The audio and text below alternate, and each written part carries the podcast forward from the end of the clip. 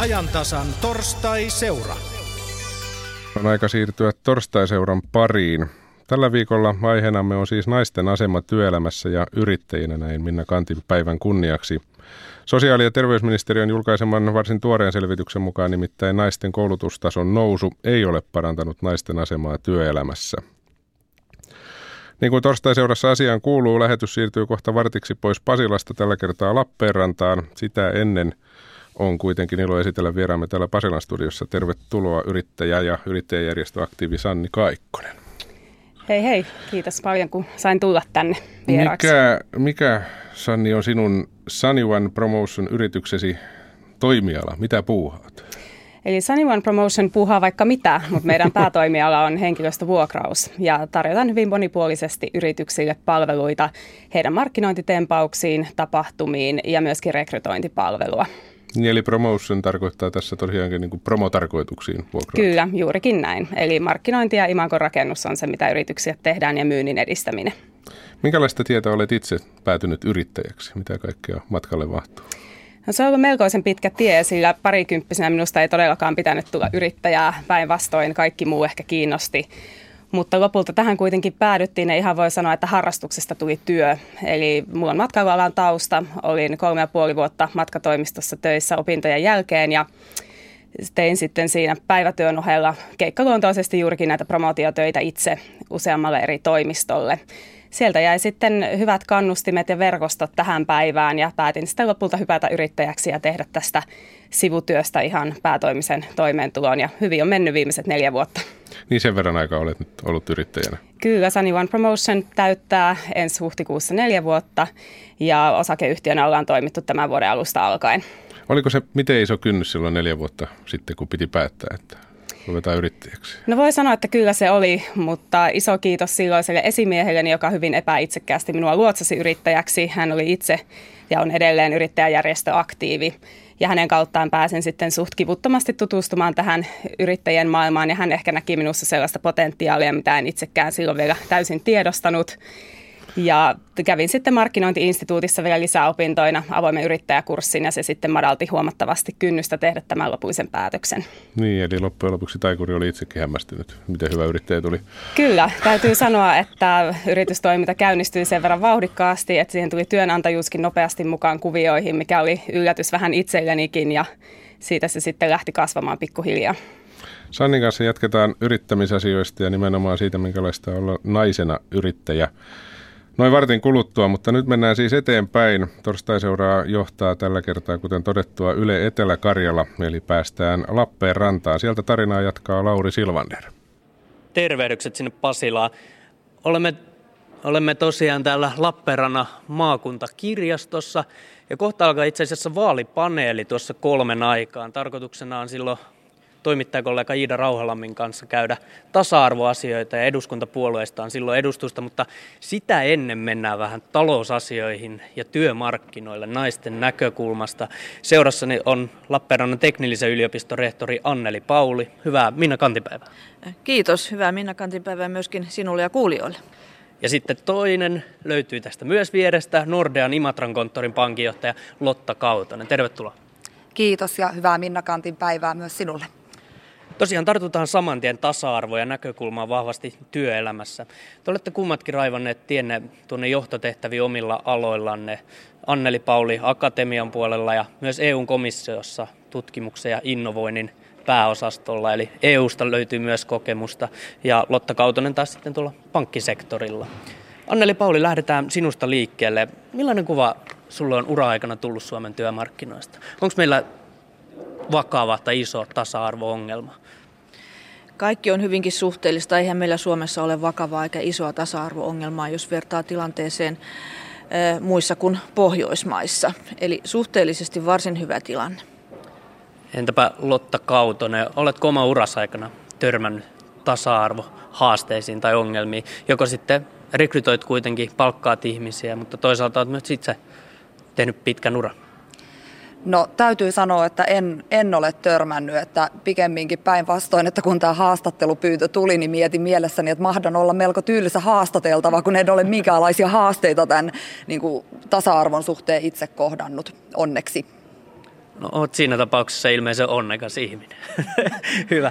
Hei, ehkä yksi perustavimmista väitteistä, mikä tutkimustiedon mukaan pitää myös paikkansa, että naisen euro on se noin kahdeksankymmentä senttiä. Tietysti jos siitä siivotaan sitten koulutukset ja toimialat pois, niin se hiukan vähenee, mutta edelleen, jos yhdenmukaistetaan, niin kymmenen senttiä jää eroa. Ja se on ihan selkeä tasa-arvo-ongelma. Osaatteko sanoa nyt oman kokemuksen kannalta, että mikä siinä on oikein syynä? Onko, ovatko naiset arkoja hakemaan töitä vai onko meidän rakenteissa vikaa? Anneli Pauli. No jos todella siivotaan nuo rakenteelliset asiat pois, jotka selvästi vaikuttaa keskiarvoon, niin kyllä mä sanoisin, että naiset on jotenkin vaativampia itseänsä kohtaan ja siinä mielessä vähän arempia hakemaan. Eli eivät yhtä helposti lähde hakemaan vaativia paikkoja kuin, kuin miehet. Tämä on mun kokemukseni. Ja naiset myöskin äm, vähättelevät ansioitansa ehkä turhaankin. Jos kysyy mieshakijalta ja naishakijalta vaikka, että millainen on kielitaitosi, niin mies saattaa sanoa, että se on, se on ihan hyvä. Ja nainen voi sanoa, että kyllä minä tulen tällä toimeen, olen kyllä menossa kielikurssille vahvistamaan tätä, että ihan tyydyttävä on. Sitten kun kysyy sillä kielellä ja tekee autenttisen kielitestin, niin käytännön taito saattaa olla kyllä ihan toisinpäin näillä hakijoilla. Eli naiset ovat turhan vaatimattomia. No hei, olet työskennellyt myös E U:ssa tasa-arvoasioiden kanssa, niin onko siellä tilanne paremmin? Ollaanko siellä, ovatko naiset sillä rohkeampia? Siellä ongelmat ovat minun mielestäni ihan rakenteellisia yhteiskunnallisia mm. ongelmia. Siellä ei ole päivähoitoa järjestetty. Naiset käytännössä joutuvat jäämään kotiin, koska ei ole varaa maksaa sitä yksityistä päivähoitajaa. Useimmitenkaan oma palkka menisi siihen eikä riittäisikään aina. Toisekseen myöskin koululaiset monissa maissa tulevat kotiin syömään, siellä täytyy olla ruoka valmiina, kun koulu ei sitä tarjoa. Eli yhteiskunnan rakenteet eivät tue naisten työssä käyntiä, mikä on ilman muuta suurin este. Ja sitten ne roolit, eli siellä ei välttämättä sitten, jos nainen on koko päivän töissä, niin miehet eivät tee välttämättä sitä omaa osansa kotitöistä ja naiset uupuvat. Lotta Kautonen, mitä jos ajatellaan sinun uraasi, niin kun katsotaan tätä kahdeksaakymmentä senttiä, niin ovatko naiset, pitävätkö naiset ehkä kynttilää vakan alla, että puuretaan hirveästi, mutta sitten ei uskalleta hakea oikeaa aikaa johtotason tehtäviin? No kyllä näin voi varmaan ison osan kohdalla sanoa, että usein tuntuu siltä, että naiset on vähän vaatimattomampia ja pitää sitä kynttilää vakan alla. Että onneksi itselläni on ollut useita erittäin fiksuja esimiehiä, jotka on sitten rohkaissut ja tuupannut eteenpäin, mutta kyllä niin kuin itse esimiehenäkin sen huomaa, että naiset helpommin jättää paikkoja hakematta, jos he katsoo, että siinä hakuilmoituksessa esimerkiksi vaaditaan jotain tietynlaista osaamista, jota heillä ei nyt juuri aivan täydellisesti ole. Miehet ehkä enemmän sitten katsoo, että no toi on sellaista osaamista, jonka minä pystyn hankkimaan ja reippaammin lähtee hakemaan niitä uusia haastavampia tehtäviä. Ja varmaan tästä tulee ainakin osittain se palkkaero ja se syy, että miksi naiset saattaa edetä vähän hitaammin. Niin, ja sitten meillä on myös todella eriytyneet työmarkkinat, eikös näin ole? Ihan Euroopan kärkipäätä, tai kärki- tai häntäpäätä ihan suunnasta katsottuna. Että sekin, sekin varmasti vaikuttaa näihin palkkoihin. Lotta Kautonen, näyttää tosiaan siltä, että korkeakoulutus ei ole myöskään johtanut naisten osalta korkeaan palkkaan. Työskentelet siellä Imatralla nyt pankinjohtajana. Sinulla on maisterin paperit, niin oliko helppo lähteä kohti johtopestiä? No en koe, että se ainakaan olisi kauhean vaikeaa ollut, että toki varmasti jokaisella sen valmistumisen jälkeen niiden ensimmäisten paikkojen löytäminen on vaikeaa, mutta sitten sen jälkeen niin, niin hyvinkin helposti tekemällä työnsä hyvin ja määrätietoisesti sitten aina hakemalla uusia haasteita, niin en mitenkään uraani suunnitellut, mutta tähän päädyin. Anneli Pauli, nyt pitäisi jos miettiä vähän myös ratkaisuja tähän, että miten sitten palkkaerot saataisiin tasaantumaan. Perhevapaat on ollut yksi sellainen aihe. Tällä hetkellä yhdeksänkymmentä prosenttia perhevapaista menee naisten käyttöön tai niistä tuista, joita maksetaan. On puhuttu tällaista kuusi plus kuusi plus kuusi mallista, kuusi isälle, kuusi äidille, kuusi jommalle kummalle. Ja se tarkoittaa sitä, että myös näitä tukikuukausia tulisi lisää. Tosi kallis systeemi, varmaan nykytaloustilanteessa hirveän vaikea, mutta pitäisikö tällaiseen suuntaan mennä? Kyllä minusta sellaiseen suuntaan pitäisi, pitäisi mennä ja kyllähän siihen vapaaehtoista tietäkin ollaan päästy. Nuoremmat kertovat ja Lottakin tässä kertoi juuri äsken minulle, että, että hänenkin perheessään on jo vapaaehtoisesti näin menty, mutta on kuitenkin paljon isiä, jotka eivät silti sitä tee. Ja Ruotsissahan tässä ollaan paljon pitemmällä. Eli sanoisin, että niitä askelia pitäisi ottaa sitten, kun taloustilanne sallii. Se olisi isillekin erittäin hyvä ja lapsille erittäin hyvä. Niin, Lotta, tosiaan teillä on jaettu tuota perhevapaan käyttöä niin, että kummatkin on perhevapaata pitänyt.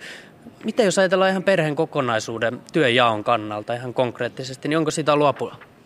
On ehdottomasti, että koen, että se on ollut koko perheelle erittäin hyvä ratkaisu, että vanhemmuus ikään kuin jakautuu tasan ja se työn jako jakautuu tasan ja molemmat on ihan yhtä lailla kykeneviä vanhempia, niin kuin esimerkiksi tarhareppua pakkaamaan. Molemmat tietää, että kuinka monet vaihtovaatteet sinne päivän aikana tarvii, jolloin niin kuin se kodin pyörittäminen ei ole naisen vastuulla ja silloin pystytään niin kuin ihan eri tavalla tasan jakamaa ja antaa sit mahdollisuuksia niin kun molemmille ottaa uusia haasteita töissä vastaan. Nyt kuitenkin, kun ajatellaan, oli jo puhetta siitä, että Suomen työmarkkinat on hirveän eriytyneet. Edelleen äitiys maksaa työnantajalle aika paljon. Se on noin seitsemäntoista tuhatta euroa kymmenen, kymmenen ikävuoteen asti, jos eletään ihan normaali lapsuus, normaali äitiys. Edelleen hintalappu on aika iso. Niin olisiko tässä jokin sellainen paikka, missä valtion pitäisi myös tulla väliin? No, perhevapaat tuli ainakin sellainen sävel, että olisi hyvä jakaa. Olisiko myös mahdollisuus, että maksettaisiin vaikka lisää sosiaalivakuutusmaksuja, että saataisiin tukea yrittäjille? Minusta nämä kustannukset pitää jollakin tavalla jakaa, jakaa sillä, että ne ei rasita äitien työnantajaa erityisesti. Että kaikilla työnantajilla samanlainen riski ottavat sitten nuoren miehen tai naisen. No sitten sukupuolikiintiöt. Se on ollut myös iso keskusteluaihe, eli pörssiyhtiöihin. Pitäisikö saada esimerkiksi, sanotaanko neljäkymmentä prosenttia kummankin sukupuolen edustajia? Anneli Pauli, miltä ajatus kuulostaisi? No ensinnäkin se olisi varmasti pörssiyhtiöiden etu, että siellä olisi tätä diversiteettiä, että siellä olisi myöskin sitten, äh, sitten naisjohtoa ja, ja nais, naispäättäjiä mukana. Kiintiö on tietysti pörssiyhtiön kannalta hivenen vaikeampi asia, kun se on yksityinen juttu, eli, eli sitä säädellä, mutta jos se olisi mahdollista, niin suosittelisin. Aikanaan, kun Suomeen säädettiin tasa-arvolaki muistaakseni kahdeksankymmentäviisi ja se koski julkista sektoria, olin itse silloin eräässä ministeriössä töissä ja jouduin näitä työryhmiä kokoamaan ja niissä oli aina niitä miehiä, jotka istuivat niillä pomonpaikoilla ja hehän sitten tietysti näihin komiteoihinkin tulivat, koska heillä oli ansioita siinä suhteessa. Sitten kun tuli laki, piti löytää naisia ja muistan kuinka se oli vaikeata, koska niitä ei ollut johtavissa asemissa. Mutta otettiin niitä senioriasiantuntijoita, he olivat erittäin hyviä jäseniä ja sitä myötä he saivat C V:hensä ansioita ja nousivat myöskin sitten johtopaikoille ja siitä se nousu alkoi niin, että joissakin kohdin voi sanoa, että joutuu jo sanomaan, että tähän tarvitaan kyllä myös miehiä tähän ryhmään. Eli tasa-arvo koskee kyllä molempia. Lotta Kautonen, miltä kuulostaa? Olisitko valmis vaikkapa omalla konttorilla ottamaan jonkinlaisen sukupuolikiintiön käyttöön? No oikeastaan omassa työpaikassa se varmaan pitäisi ottaa toisinpäin, että meillä on hyvin naisvaltainen ala, että, että siinä mielessä niin kuin se on se, se on se jako, se on se jako. Että kiintiö naisia meillä nyt ei ainakaan enempää tarvita. Itse en ole kovin suuri kiintiöiden ystävä, toki tiedostan, että niitä alkuvaiheessa tarvitaan, mutta sitten toisaalta uskon myöskin sen, että että kun naisia tällä hetkellä nyt entistä enenevässä määrin on esimiestehtävissä, niin sieltä myöskin niitä ihan omilla kyvyillään fiksuja naisia nousee sinne vaativiin paikkoihin. Ja niin kuin Annelikin sanoi, niin sehän on ehdottomasti yritysten etu. Että kyllähän tutkimus osoittaa hyvin vahvasti, että jos johtoportaassa yrityksessä on naisia, niin keskimäärin se yritys silloin pärjää paremmin, jos se johto on monipuolisempaa kuin sellainen yritys, jossa sitten ei ole muuta kuin hyvin samantyyppisiä johtajia pelkästään. Anneli Pauli, sinä olet tasa-arvoasioissa ollut hyvinkin aktiivinen urasi varrella, tai ainakin ne ovat päätyneet sinun hoitoosi jotenkin kummallisesti. Nyt olet Lappeenrannan teknillisen yliopiston rehtori, miesvaltaisen teknillisen yliopiston rehtori, niin nyt sellaiset koulutuspoliittiset linjaukset. Mitä koulutuksen kannalta voisi tehdä? Koulutusta on lisätty naisten osalta, mutta se ei ole johtanut palkkojen nousuun. Tämä on hyvä kysymys. Jos me ajatellaan meidän yliopisto, niin meillähän on tekniikka ja talous. Ja tuolla, tuolla talous- ja bisnesosaamisen puolella tätä ongelmaa ei ole. Sinne kyllä tulee naisia ihan riittävästi. Tekniikan puolella ongelma on edelleen. Se on koko Suomen tasoinen, koko Euroopan ja koko maailman tasoinen ongelma. Ja tämä kyllä alkaa varmasti ihan sieltä koulusta. Mitkään matematiikkatalkoot eivät tunnu tähän niin kuin auttaneen. Eli luulen, että vika on asenteissa. Ja kyllähän se täytyy jollakin lailla piilevästi olla meidän aikuisten asenteissa alusta saakka.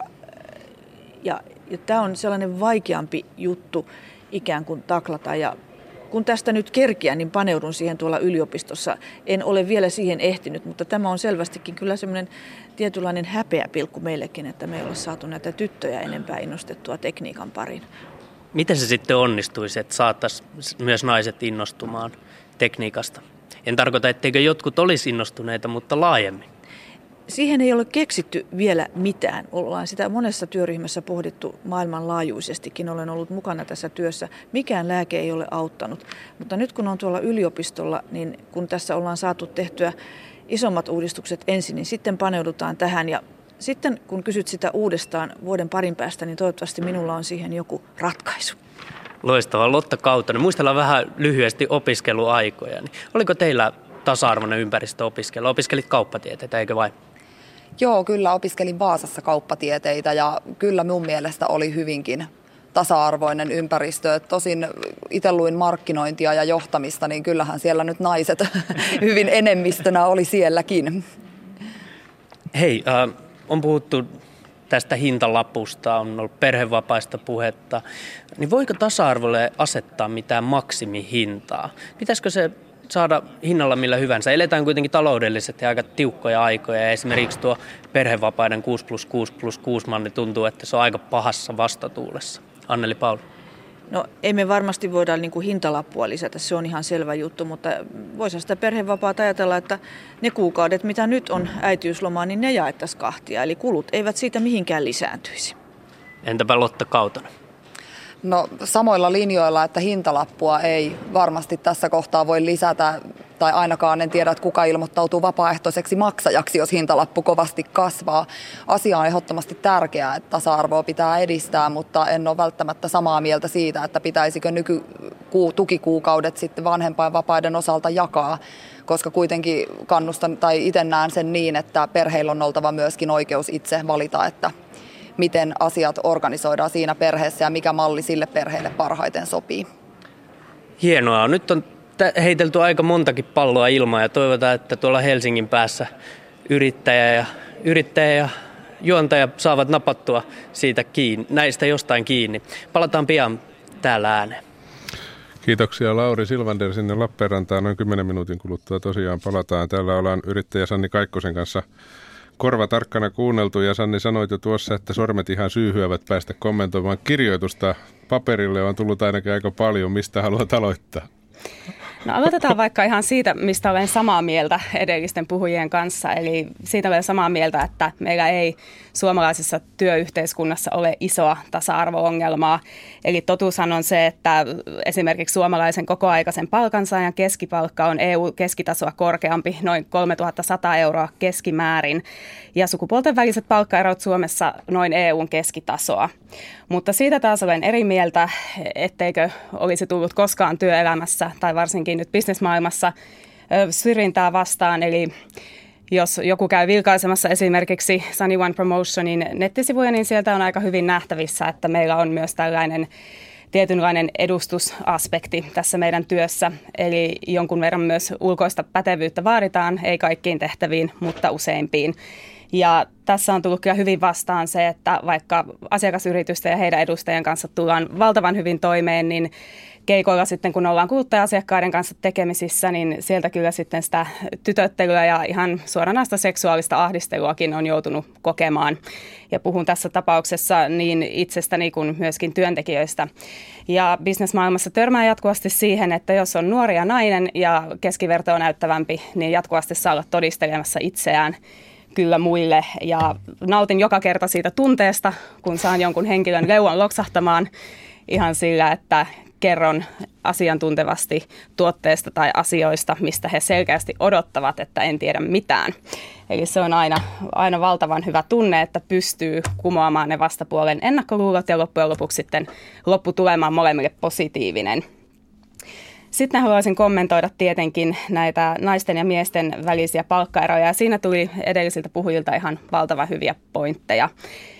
Itse niin näkisin, lähtökohtaisesti sanotaan sen, että, hän, että lakihan sanoo, että samasta työstä maksetaan sama palkka. Sehän on se, mistä Kyllä. lähdetään liikkeelle. Se on näin, ja Suomessahan on, on sikäli hyvä tilanne, että meillä on hyvin aktiivinen ammattiyhdistysliike, joka määrittelee työnantajille muun muassa työehtosopimuksissa sitten nämä minimipalkat, ja nehän koskevat yhtä lailla miehiä kuin naisia.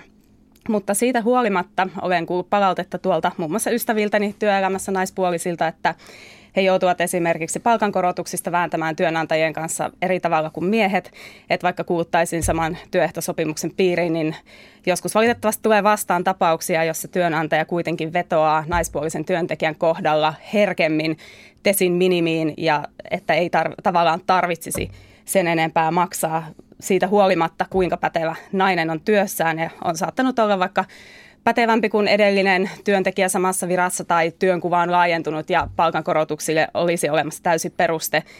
Ja he ovat saaneet näitä kyllä onneksi runnottua läpi, mutta kuitenkin joudutaan vääntämään. Ja se on vähän, vähän huono juttu, että on tämmöinen asenne, että miehille lohkeaa sitten helpommin palkankorotuksia. Tämä on nyt sitten tietysti yksittäistapauksia, mutta onko näitä kuulee muuten, aika paljon. Onko siinä muuten merkitystä sillä, että onko se pomo mies vai nainen? Ovatko naiset herkempiä antamaan palkankorotuksia naisille? Vai joutuvatko naiset vääntämään myös naisten kanssa? No kyllä varmasti jonkun verran naistenkin kanssa, mutta en, en käy nyt sitä kommentoimaan sen tarkemmin, koska en kaikista näistä tapauksista tiedä, onko esimies ollut mies vai nainen, mutta on hyvä pointti, täytyy itse asiassa tuo vielä kysyä. Ja sitten haluaisin erityisesti suurimpana ongelmana nostaa esille na- naistyöntekijöillä tämän osa-aikaisten ja määräaikaisten työsuhteiden kierteen, johon varsinkin nuoret naiset helposti joutuvat. Itse Mikä olen... myös selittää sitä palkka-asiaa aika pitkälti. Miksi se... Kyllä, ja tähän otettiin myös siinä tutkimuksessa kantaa, että tämä on yksi suurimpia syitä, mikä selittää tämän kymmenen sentin eron miesten ja naisten palkoissa. Ja itse olen muun muassa kolmekymmentävuotias, että nyt jos jäisin työmarkkinoille vapaaksi riistaksi, niin en varmaan olisi hirveän suosittu Mikset? työnhakija. No ihan sen takia, että olen synnytysiässä ja tähän törmää hyvin usein, no. että, että joudutaan, tai työnantajat joutuvat varsinkin pienemmät yrittäjät ihan ymmärrettävästi miettimään sitä, että mitä tapahtuu, jos naistyöntekijä jääkin äitiyslomalle. Siitä tulee valtavat kustannukset nykysysteemin mukaan ja vanhemmuuden kustannusten tasaaminen on nyt tulevan hallituskauden ehdoton haaste, mihin pitäisi puuttua. Ja tästä on ollut hirveästi puhetta, mutta hirveän vähän tekoja. Ja jostain ihmeen syystä miesvaltaisten alojen työnantajat ei, ei ole hirveän hanakoita tähän ongelmaan tarttumaan, ja se selittynee sillä, että silloin heillekin tulisi sitten enemmän maksettavaa. Niin, eli se on se syy, olen juuri tulossa siihen, että miksi se vanhemmuuden kulujen tasaaminen työnantajien, miehen ja naisen työnantajien välillä on niin vaikeaa.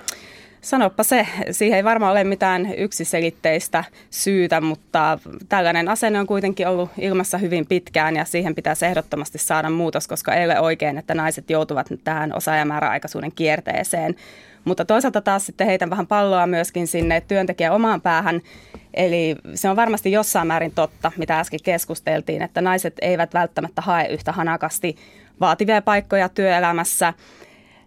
Vähättelevät varmasti omaa osaamistaan jonkin verran ja eivät tavallaan ehkä osaa hinnoitella itseään riittävästi. Ja mä tunnistan tämän myös itsessäni, varsinkin kun olin nuorempana työelämässä, kun ei ole sitä kokemuspohjaa, eikä välttämättä tunne vielä omia oikeuksia niin hyvin, että se vaatii todella perehtymistä, koska tuo työlainsäädäntökään ei ole aina niin yksiselitteinen ja siihen tulee myös paljon muutoksia koko ajan. Mutta tällaisesta tietynlaisesta vaatimattomuudesta naisten olisi ehdottomasti hyvä pyrkiä pikkuhiljaa eroon. Ja itse kyllä opin pyrkimään sitä eroon vasta yrittäjänä ja neljänkin vuoden jälkeen sitä edelleen opetellaan. Ja yrittäjyydessä palkansaajan työhön verrattuna on se hieno puoli, että meillä ei ole mitään työehtosopimuksia tai muita normeja, mitkä määrittelisivät, kuinka paljon meidän yrittäjinä tulee omasta työstämme palkkaa saada, vaan me saadaan hinnoitella itsemme täysin vapaasti. Ja vanha sanontahan menee niin, että se ei ole tyhmä, joka pyytää. Niin Sanni Kaikkonen, onko sinun kokemuksesi perusteella, kun olet Helsingin yrittäjien nuorten yrittäjien hallituksessakin mukana ja muutenkin yrittäjäjärjestö aktiivi, onko siinä iso ero, jos on kolmekymppinen miesyrittäjä tai kolmekymppinen naisyrittäjä? Niin, noin niin kuin yrittäjäporukoissa. No, täytyy sanoa, että meillä esimerkiksi nuoren, nuorten yrittäjien hallituksessa on tasapuolisesti sekä mie- miehiä että naisia mukana, ja se on valtava rikkaus. Me saadaan paljon hyvää keskustelua aikaiseksi muun muassa tästä työnantajuudesta, ja tiedän kyllä, että kollegayrittäjäni, samanikäiset miesyrittäjät allekirjoittavat myös tämän, että ehdottomasti pitäisi näitä vanhemmuuden kustannuksia tasata, ja siellä on mukana sekä sellaisia yrittäjiä, ketkä työllistävät naisia enimmäkseen, että sellaisia, ketkä työllistävät miehiä tai sitten molempia.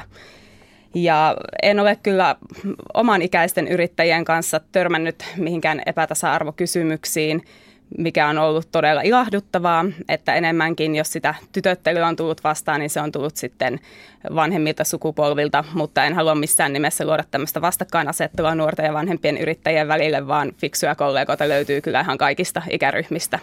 Kysytään sitten niin päin, kun olit palkanansaitsijana kuitenkin pitkään ensin. Onko miten erilaista olla nuori nainen, joka on firmassa töissä työntekijänä tai sitten nuori yrittäjänainen? No sanotaanko näin, että niin kuin tuossa viittasinkin, niin itse opin tietynlaista asennetta, miten lähdetään hakemaan tiettyjä juttuja itselleen työelämässä vasta sitten, kun lopullisesti hyppäsin yrittäjäksi. Ja yksi sysäyshän oli nimenomaan tämä tulotason kasvatus. Et en, en häpeä sanoa sitä ääneen, että halusin tienata paremmin. Ja se ei silloisessa työssä ollut mahdollista, koska se kuului juuri näihin matalasti palkattuihin palvelualoihin. Eli matkatoimistossa tosiaan, tosiaan olin töissä ja kyseessä oli aivan, aivan ihana työympäristö ja mahtava työnantaja, mutta myöskään etenemismahdollisuuksia ei ollut, koska kyseessä oli pieni perheyritys. Eli sanotaanko näin, että halusin, halusin elämältä enemmän ja minulle oli hyvä ratkaisu siirtyä palkansaajasta yrittäjäksi. Ja silloin kun olin palkansaajana, niin en kyllä, en kyllä kokenut sinänsä epätasa-arvoa tai epätasa-arvoista kohtelua esimiesportaasta enkä myöskään kollegoilta, että kiitos siitä. Miten näet sen, kun kuitenkin miehiä ja naisia lähtökohtaisesti jonkin verran, ei aina, mutta jos isoja linjoja vedetään, kiinnostavat hiukan eri asiat, hakeudutaan eri aloille. Onko se ongelma nimenomaan siinä, että ne alat, mihin hakeudutaan, niin niiden välillä on palkkaeroja ja siitä tulee sitten tämä? No kyllä ihan tämä varmasti on näin on ja se on, minusta on hienoa, että naiset ovat naisia ja miehet miehiä siinä mielessä, että meitä pääsääntöisesti kiinnostaa vähän erilaiset asiat, samoin arvomaailma on erilainen. Eli naiset ehkä haluavatkin, jos tulevat äideiksi, olla enemmän siellä kotona, mutta ilahduttavaa on, että enenevässä määrin kyllä myöskin isät haluavat olla ja heille pitäisi se mahdollisuus myöskin, myöskin suoda ehdottomasti.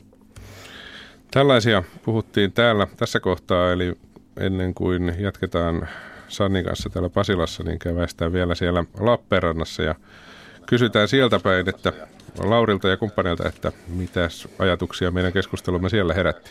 Kiitos Aki. Täällä kyllä nousi heti, heti ajatuksia pintaa. Lotta tuossa nyökytteli hetkeäkään. Sitten meni vähän vakavammaksi. Eli täällä on tosiaan Nordea Imatran konttorin pankinjohtaja Lotta Kautonen ja Lappeenrannan teknillisen yliopiston rehtori Anneli Pauli. Lotta Kautonen tosiaan nousi heti ajatus ilmeisesti äitiyteen liittyen. No joo, kyllä hurjalta kuulostaa niin kuin Sannin kokemus siitä, että jos kolmekymppisenä naisena olisi työmarkkinoilla niin kuin ikään kuin vapaana riistana, että, että se työllistyminen olisi vaikeaa. Et ehkä tosiaan itse olen ollut onnekas, mutta en tällaista haastetta ole ollenkaan kokenut missään vaiheessa. Et olen itse hakenut useita paikkoja kahden pienen lapsen äitinä ja toki ennen sitäkin ja koskaan en ole ollut onneksi määräaikaisessa työsuhteessa. Et olen itse aina hakuvaiheessa ja omassa C V:ssäkin avoimesti niin kuin ne lasten syntymävuodet kirjannut ja ajatellut, että jos se on ongelma, niin sellaiseen työpaikkaan en sitten edes halua. Ja koen kyllä, että ainakin näissä isoissa organisaatioissa, missä itse olen työskennellyt, niin missään se ei ole ollut ongelma, että on pieniä lapsia ja että mahdollisesti viettää perhevapaitakin vielä. Että omat lapset on juuri molemmat vesirokon sairastanut ja siinähän ne luovittiin läpi, että semmoista pieniä arjen haasteita aiheuttaa, mutta ei ne kaikki työnantajat sitä nyt välttämättä niin pahalla katso, että ihmisellä on muukin elämä kuin se työelämä. Onko se tilanne sitten eri, erilainen tuollaisessa isommassa yrityksessä kuin ehkä pienyrityksessä? No se on varmasti ihan totta, että se vaikuttaa, että isommassa yrityksessä tietysti ne hartiat, jotka niitä kustannuksia kantaa, niin on vähän isommat, että pienyrittäjälle ihan aidosti ne kustannukset, joita aiheutuu vaikka siitä äitiyslomasta tai lasten sairastumisesta, niin on varmasti suhteessa suurempi ongelma. Rehtori Anneli Pauli, nousiko ajatuksia mieleen tuosta Helsingin pääkeskustelusta? No ei oikeastaan mitään poikkeavaa, mitä, mitä tässä Lotta jo kommentoi, että itse olen kyllä työnantajana palkannut viimeisillään raskaava olevan naisen vakituisen virkaan tietäen, että hän ei siinä vähän aikaan ole eikä ollutkaan, teki kaksi muutakin lasta siihen perään, mutta sen jälkeen oli hyvä työntekijä. Eli uskon kyllä, että kun meitä naisia ja sitten vanhempainvapaalla olleita miehiä on enemmän pomoina jatkossa, niin, niin kyllä se auttaa. Kehitys on tosin hidas, eli siinä mielessä tällaiset yhteiskunnalliset insentiivit ja erilaiset pakotkin voivat kehitystä kyllä nopeuttaa, kun niitä viisaasti käytetään. Loistavaa, ollaan käyty pitkä lista asioita läpi, mutta vedetään vähän yhteen. Minna Canthin päivää vietetään, niin onko tilanne sellainen, että Minna Canth lähtisi barrikaadeille, jos vielä täällä tallustaisi? En oikeastaan usko, että lähtisi barrikaadeille, mutta onhan se tietysti vähän oireellista, että ei meillä ole kovin montaa liputuspäivää, jota naisen kunniaksi vietetään. Jotain se kertoo. No joo, minäkään en usko, että Minna Canth barrikaadeille lähtisi, että pikemminkin uskon, että hän olisi nykyiseen tilanteeseen varsin tyytyväinen, että onhan kuitenkin asiat todella hyvin tällä saralla kaiken kaikkiaan. Mutta ei ihan hiljaa varmaan pystyisi olemaan. No ei välttämättä ihan hiljaa, että toki epäkohtia korjattavia asioita on, mutta lähtökohtaisesti kuitenkin Su- Suomessa asiat tasa-arvon suhteen on suhteellisen hyvin työelämässä. Hienoa. Meillä alkaa tässä vaalipaneeli saman tien perään ja aiheena on yllätys, yllätys, tasa-arvo. Kiitokset kuulijoille Lappeenrannan päästä ja takaisin Akille sinne Helsinkiin. Kiitoksia Lauri, ja se paneeli siis tosiaan alkaa Yle Etelä-Karjalan ohjelmistossa, mutta Sanni Kaikkosen kanssa olemme täällä pohtineet tätä yrittäjän asemaa, ja se kai nyt pitää vielä tehdä, Sanni, selväksi, että onhan siinä eroa, onko yrittäjällä yksi vai sata työntekijää, jos puhutaan vaikka niistä äitiyslomista. Siinä on erittäin iso ero, eli haluan tuoda vielä esille sen, että tuossa äsken ihan tahallisestikin vähän kärjistin keskustelua, kun sanoin, että en itse kolmekymppisenä naisena olisi kauhean haluttua riistaa työelämässä tällä hetkellä. Eli minä olen täällä nimenomaan tuomassa pienyrittäjien näkökulmaa työllistämiseen. Ja se on nyt vaan ihan tilastollinenkin fakta, että tulevaisuudessa suomalaiset työpaikat tulevat syntymään nimenomaan pienyrityksiin. Suuryritykset lähinnä vaan vähentävät porukkaa tällä hetkellä. Kaikki tietävät, mikä tämä yleinen taloudellinen tilanne on. Eli se, että saataisiin oikeasti pieniä ja keskisuuriin yrityksiin uusia työntekijöitä, vaatii oikeasti sen, että näihin, muun muassa näihin vanhemmuuden kustannuksiin puututaan ja muutenkin kannustetaan erilaisia kannustimilla ja verotuksenkin puuttuen enemmän työllistämistä. Eli tosiaan pienyrittäjän näkökulma kyseessä, se on täysin eri asia, että palkataanko uusi työntekijä jättifirmaan vai sellaiseen firmaan, joka vasta yhden hengen yrityksenä harkitsee laajentumista. Ja mä olen päivittäin tekemisissä muiden yrittäjien ja sekä työnantajayrittäjien että potentiaalisten työnantajayrittäjien kanssa. Ja voin sanoa ihan faktaksi, että kellään heistä tuskin olisi tällaista mahdollisuutta, että voisi vakinaistaa henkilön, kellä on tämä tilanne, edellä kuvattu tilanne, mistä kollega tuossa kertoi. Kiitoksia Sanni, kun pääsit käymään. Kiitoksia seurasta.